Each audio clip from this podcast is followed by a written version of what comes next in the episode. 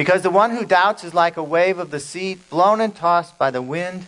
That person should not expect to receive anything from the Lord. You have to have faith in God. When you ask for a miracle, you have to have faith that God can work miracles and that God is going to work a miracle in order to receive it.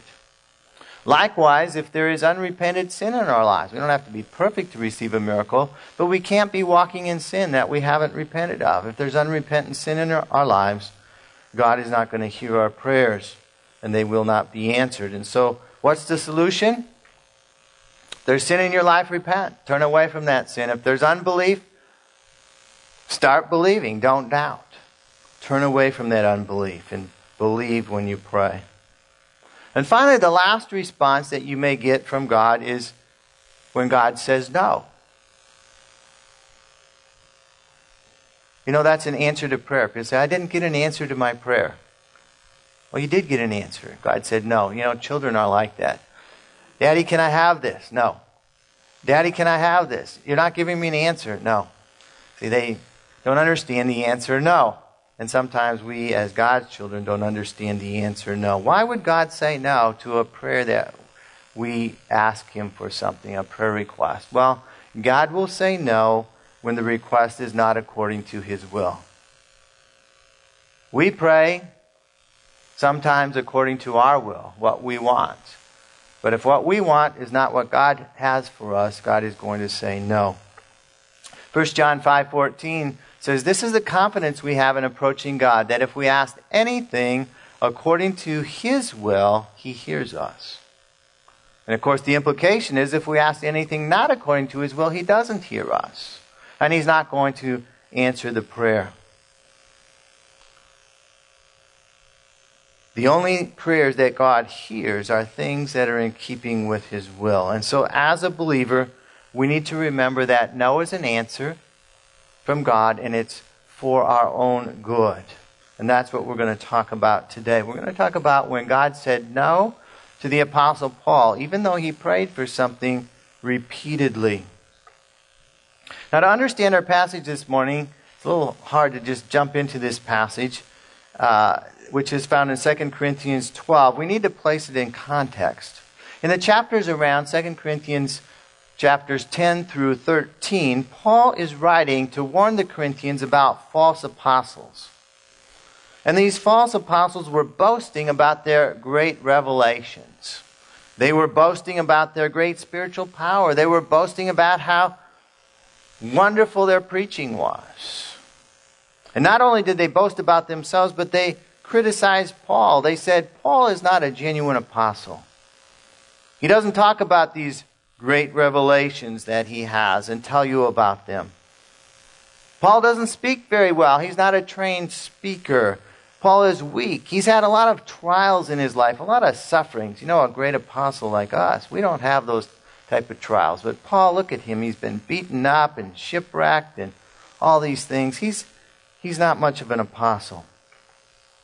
And so in response, in 2 Corinthians chapter 11, immediately before the chapter we're looking at this morning, Paul begins to, quote, boast about himself. But he wasn't boasting about his strengths, as the false apostles did. He was boasting about his weaknesses. He boasted about the sufferings that he had to go through, the persecutions that he had to endure. In one of your in your uh, handout in the bottom, one of the things I suggest this week is read the whole section of Scripture from 2 Corinthians chapter 10 through 13 so that you can get a, a sense of the whole context of what we're talking about this morning. So let's begin with 2 Corinthians 12. We're going to look at verses 1 through 10 this morning. We're going to learn we shouldn't boast about our own greatness and how wonderful we are. Now, Paul says in verse 1 I must go on boasting, although there is nothing to be gained. I will go on to visions and revelations from the Lord.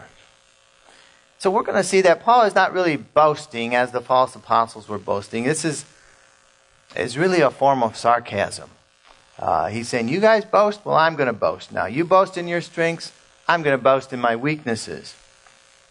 He's trying to show the wrongness of their boasting in their so called revelations.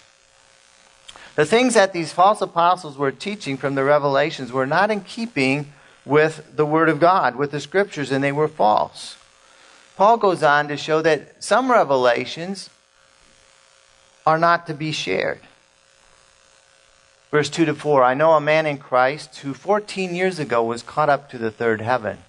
Whether it was in the body or out of the body, I do not know. God knows. And I know that this man, whether in the body or apart from the body, I do not know, but God knows, was caught up to paradise and heard inexpressible things, things that no one is permitted to tell. And so Paul here is describing himself kind of in a third person as a man in Christ who is caught up to this third heaven.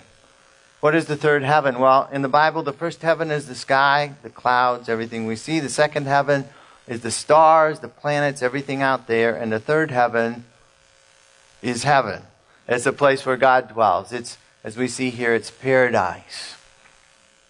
And so Paul doesn't know whether he was bodily caught up into heaven, whether he was in his body, it was just a vision that he had. His body remained on earth, and he, he, in the spirit he was in heaven, but he received revelations there, visions of the things of God, and these revelations he was not permitted to share. He didn't share them with everybody. They were things between him and God. Now, why was Paul given such great revelations if they were not meant to be shared? Well, we see in Scripture that those who have to suffer a great deal for God are often the ones who are given great revelations to strengthen them, to give them the faith to continue even in the midst of their suffering. And Paul certainly had a great deal of suffering in his life. And so Paul was not going to boast as the false prophets did about the content of these revelations. He was not going to try to exalt himself above these false apostles. He was going to boast about his weaknesses. He says in verse 5, I will boast about a man like I I will boast about a man like that, but I will not boast about myself, except about my weaknesses. Even if I should choose to boast, I would not be a fool, because I would be speaking the truth, but I refrain. So no one will think more of me than is warranted, but what I do and say, or say, because of these surpassing, or because of these surpassingly great revelations. And so the false apostles were using their so called visions and revelations to exalt themselves and say, Well, I had this great revelation. I was taken to heaven and I saw this and I saw that. And they were promoting themselves. They were promoting their ministries. They were taking great pride in them. And Paul was saying here that even his true revelations were not something to be boasted in because they were God's gift. They were not due to anything that, that Paul had done to deserve them. Paul was saying that he and every true apostle, every true minister, should be judged by their ministry, by what they do and say, not by about supposed visions that nobody could verify. I mean, I could tell you this morning I had a vision last night, and this and this happened, and how can you verify that? You can't. Um, and so you judge a spiritual leader by what they do and by what they say, not by so called revelations or visions. Paul is going to continue to boast not about visions, revelations, but about his weaknesses. So, what can we learn from these verses? Well, first of all, we talked uh, some time ago about false teachers, false prophets. They often use these unverified visions or revelations to boast about themselves. And oftentimes, these visions and revelations contain unbiblical error, at which shows they did not come from God. And so what, we must be careful not to be misled by deception of false teachers who are very active in the world today. Now, the Bible does indicate that God speaks to people through dreams and visions. Acts chapter 2 says, In the last days, God's going to speak to people through dreams and visions. And so he does that. But we need to be careful not to boast about any dreams or revelations. Oftentimes, if God does give you a revelation or a dream or vision, it's, it's to strengthen yourself. It may not be to be shared with other people. It may be private guidance for you. And if it should be shared. If God gives you permission to share it, it should be in humility, and it certainly must be judged by God's word. Now, one major theme in Paul's life and across the whole New Testament is a theme that I talk about from time to time of the already and not yet. For Christians, we've experienced blessings in God. We've been saved. We have the Holy Spirit living inside of us. We've tasted of God's miracles in many different ways. And yet there's a whole category of not yet. Not yet have we been released from all sin. Not yet have we been released from all pain. Not yet have we been released from tears. Not yet have we been released from suffering. Not yet have we been released from bodies aging and eventually dying. Those are reserved for heaven. Those are reserved for when Jesus returns again. But the false teachers of Paul's day, and often some false teachers today, teach we can have it all right now. If you have enough faith, you can accomplish anything if you have enough faith. You'll never be sick if you have enough faith. You can be enormously wealthy if you have enough faith. You can have whatever you want. You just name it and you claim it and you can have it. Well, that's not what the Bible teaches. We are to pray that God's will be done on earth as it is in heaven. Our goal is to bring heaven to earth, but that's not going to happen in its fullness until Jesus returns. And so, in the meantime, we pray, we work for God's kingdom to come. We must be humble. We must be submitted to God's plan and purpose for our lives. We must be willing, as Paul was, to endure suffering for the sake of the kingdom believing in him for the not yet to happen when he returns. And so God plan, God's plan is to keep you humble. Is to keep me humble, to keep all of us humble. And it, God's plan for Paul was to keep him humble. 2 Corinthians 12, verse 7 says, Therefore, in order to keep me from becoming conceited, I was given a thorn in my flesh an angel of Satan to torment me. And so, because of Paul's great revelations, he was tempted to become conceited. He was tempted by the enemy to become prideful, to begin to boast about these incredible visions and revelations that God had given him. And so, in order to keep Paul humble, God gave Paul a thorn in the flesh, it says here, to torment him. Now, what was the result of Paul being under attack, of he, him having being tormented, of having a lot of problems in his life? Well, those things drew Paul closer to God.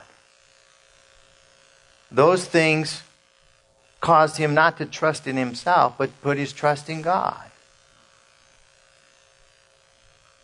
It's not in the Bible, there's a common saying, you know, there's no atheists in foxholes. You know, when you're in trouble, when your life is on the line, it draws you closer to God. You pray, you ask for God's help. You you don't feel prideful. You you are humbled because you know you can't handle it yourself. And so this thorn in the flesh was given to Paul to keep him from being conceited. Now let's examine this thorn in the flesh a, a little more closely.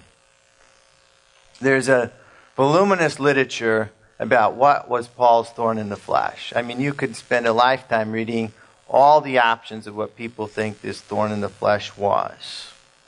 None have given a convincing answer. I think the current favorite is some type of lifelong illness.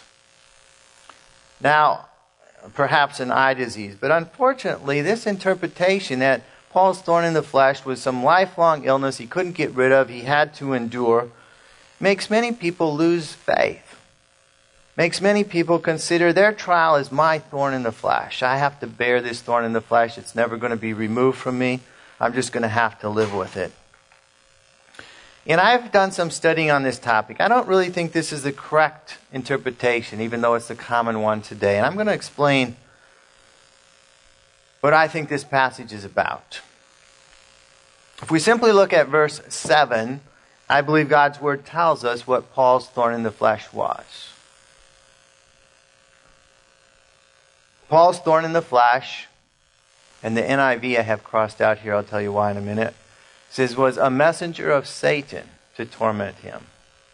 And so Paul's thorn in the flesh was a messenger of Satan. Now, the Greek word for torment means to beat with a fist, it means to be roughly treated. It's only used in the New Testament uh, of Jesus, the people who crucified Jesus, of them beating him uh, before he was put on the cross. It's used of people who are persecuting believers.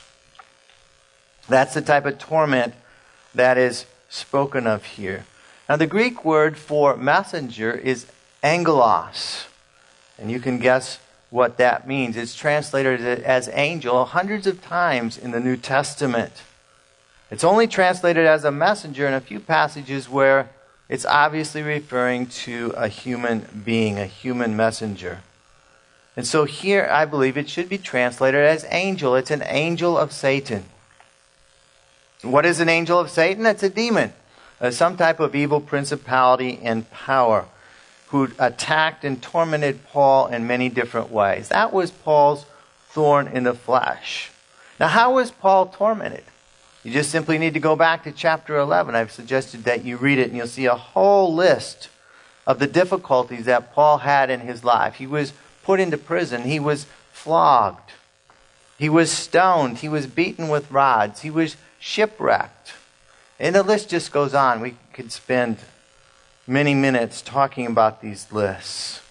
And so I believe God Himself gave or allowed this demonic power access to buffet Paul, to torment him in order to keep him humble. What did Paul do about it? Well, we see he prayed. And he learned that God says no to prayers that are not in his will.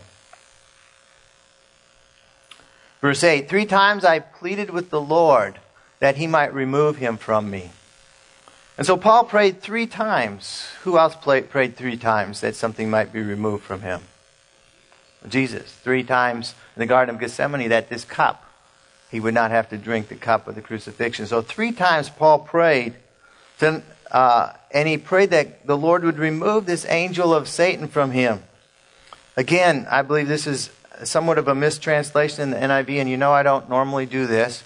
I don't want people not to trust their Bibles, but sometimes, uh, sometimes one has to look a little more closely. The word "it," NIV has uh, to take it away. The word it is not in the Greek.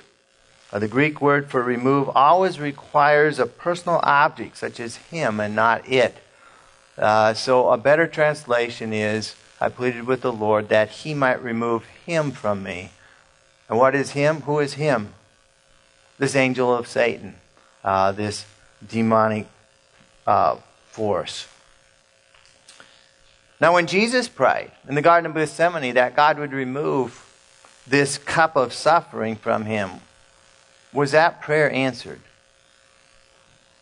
Well, it was answered, but God said no, right? That, that's an answer, remember. God said no, and Jesus uh, ended those prayers saying, Not my will, but yours be done. I, I really don't want to do this. I'm asking you to take it away, but I submit to your will, God.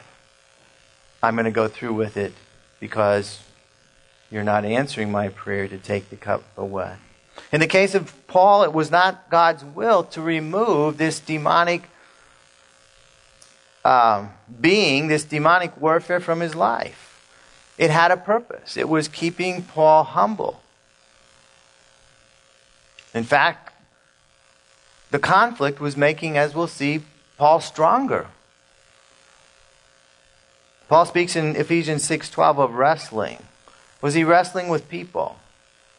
No, he speaks in Ephesians 6:12 of wrestling with demonic powers in spiritual warfare. We wrestle not against flesh and blood, but against principalities and powers. And so after Paul prayed 3 times and nothing happened, his prayer was not answered in the affirmative, God spoke to him and said that his power, God's power, is perfected in our weakness in your weakness. Verse 9 and 10 But he, that is God, said to me, Paul's writing this, My grace is sufficient for you, for my power is made perfect in weakness. Therefore, I will boast all the more gladly about my weaknesses, so that Christ's power may rest on me. That is why, for Christ's sake, I delight in weaknesses, in insults, in hardships, in persecutions, in difficulties. For when I am weak, then I am strong. And so God spoke to Paul. He said that even though your prayer isn't going to be answered, my grace is going to be with you. I'm going to be there empowering you to complete your mission. God's power was made perfect in Paul's weakness. Paul's weakness was having to endure this onslaught, this ongoing torment, this ongoing buffeting from this demonic, uh, from Satan's demon. And so, just as Jesus accepted God's refusal to to have him bypass the cross. So Paul now boasted in his weakness. He boasted in his weakness. He accepted the no that God had told him. He said, okay, I'm going to boast in it. All these things that this angel of Satan has brought into my life, I'm going to boast about them. And here he began to do that.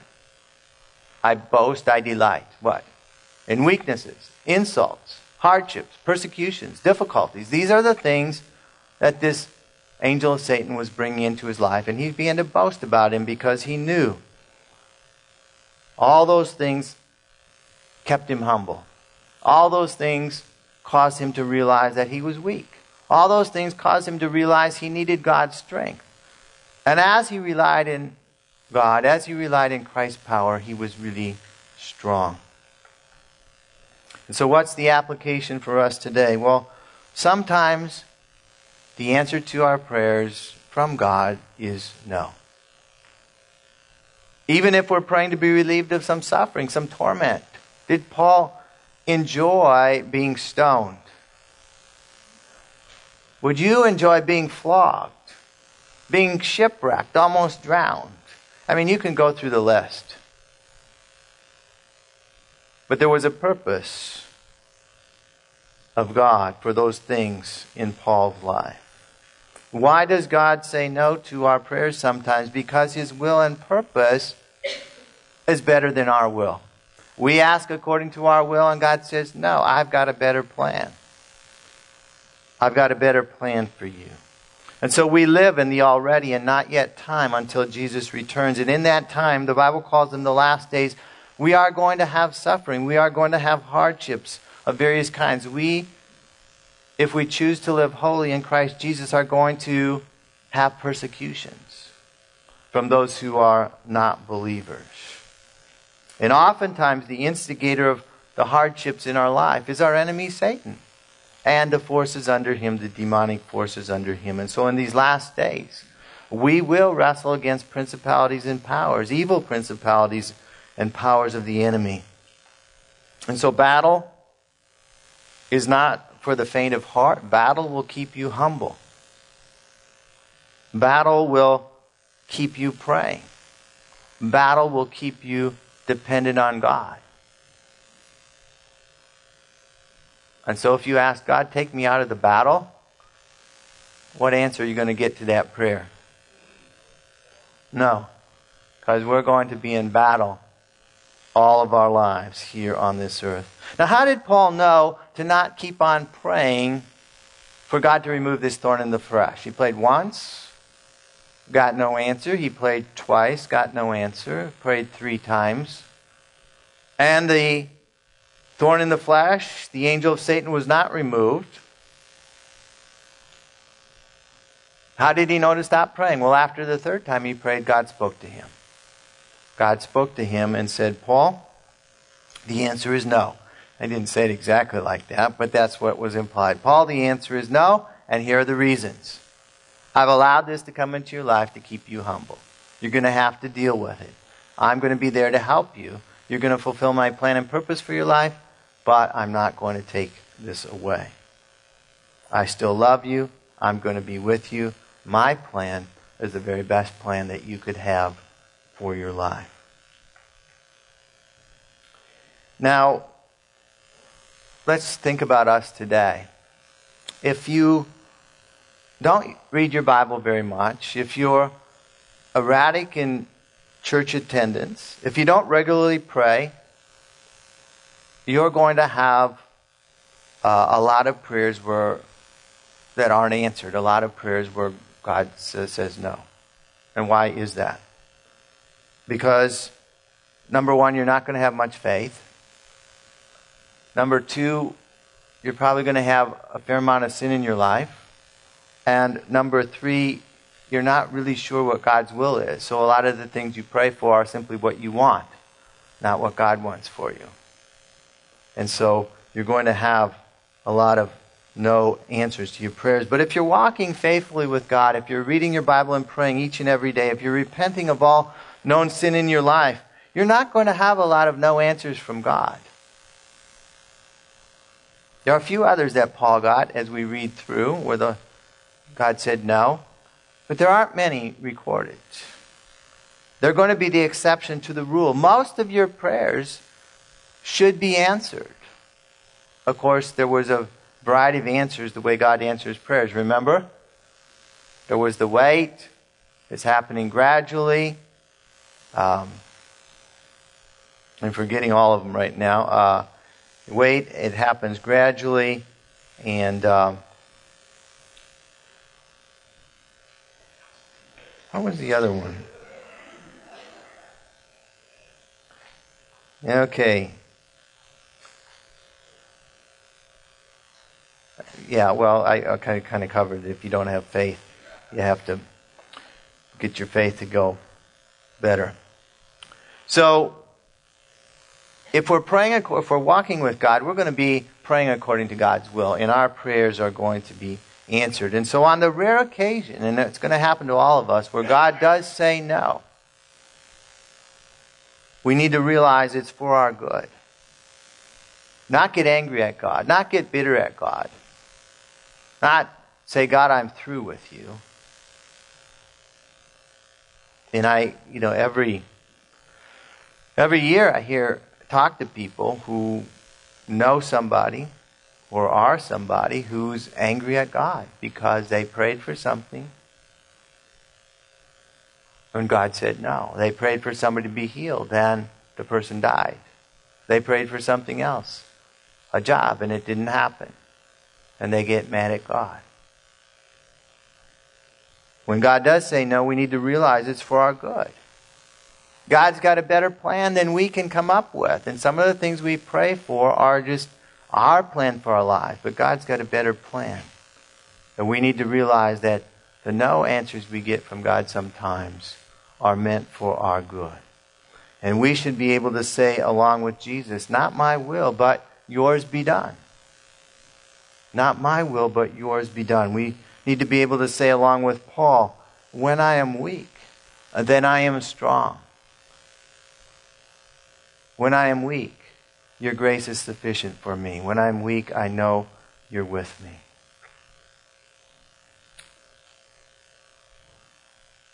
Now, to have a relationship with Jesus Christ, the way Paul did, who talked to him all the time, day in and day out, to have a relationship with Jesus Christ, you need to do three things. You need to admit that you've sinned. You need to believe, put your faith and trust in Jesus Christ, and commit your life to Him as your Lord and Savior. So let's bow our heads right now. We're going to pray a prayer. If you've never prayed a prayer like this, or you want to recommit your life to Him today, I'd encourage you to pray along with me something like this Father, today I admit that I've sinned I've done wrong things. I've been following my will for my life, not yours. Please forgive me.